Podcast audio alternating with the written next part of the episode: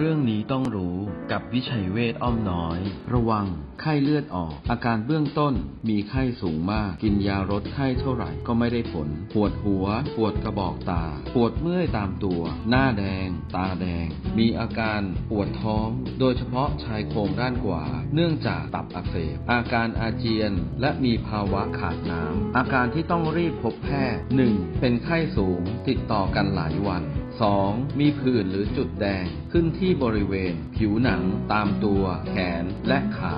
3. เกิดอาการช็อก 4. มีปัญหาเลือดออกง่าย ดูแลชีวิตด้วยจิตใจ โรงพยาบาลวิชัยเวชอินเตอร์เนชั่นแนลอ้อมดอย สายด่วน